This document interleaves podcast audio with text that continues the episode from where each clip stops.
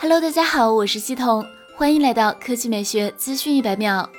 我们都知道，苹果在新 iPhone 的基带选择上都比较落后，一般都要比竞争对手落后一代。不过这次可能要不同了。据最新消息称，苹果芯片代工合作伙伴台积电本月开始出货2020年 iPhone 搭载的 A 十四芯片以及高通 X60 基带芯片。报道中提到，A 十四芯片和 X 六十都会出现在 iPhone 十二系列上，而且都是五纳米工艺。与 X 五五相比，采用五纳米工艺的 X 六十能效更高，也就是更省电。此外，X 六十也可以同时聚合毫米波和 Sub 六 G 赫兹的数据，实现高速低延迟。高通今年二月正式发布了 X 六零基带芯片，当时推测 X 六零可能会在二零二一年发布的 iPhone 上出现，因为苹果需要足够的时间测试和生产。比较有趣的是，高通自己也表示，搭载 X 六零的五 G 手机可能需要等到二零二一年，不知道是不是故意放的烟雾弹呢？毕竟之前有不少消息都显示，iPhone 十二系列标配的是 X 五基带。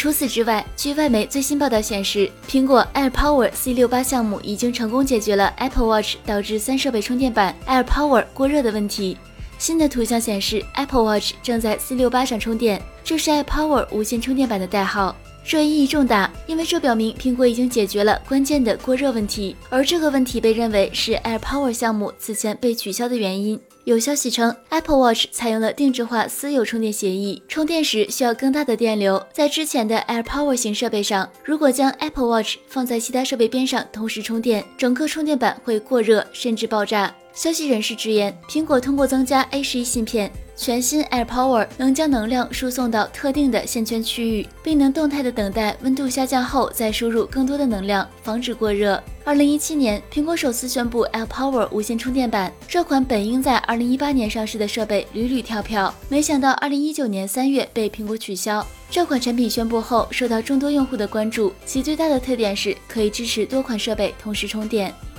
好了，以上就是本期科技美学资讯每秒的全部内容，我们明天再见。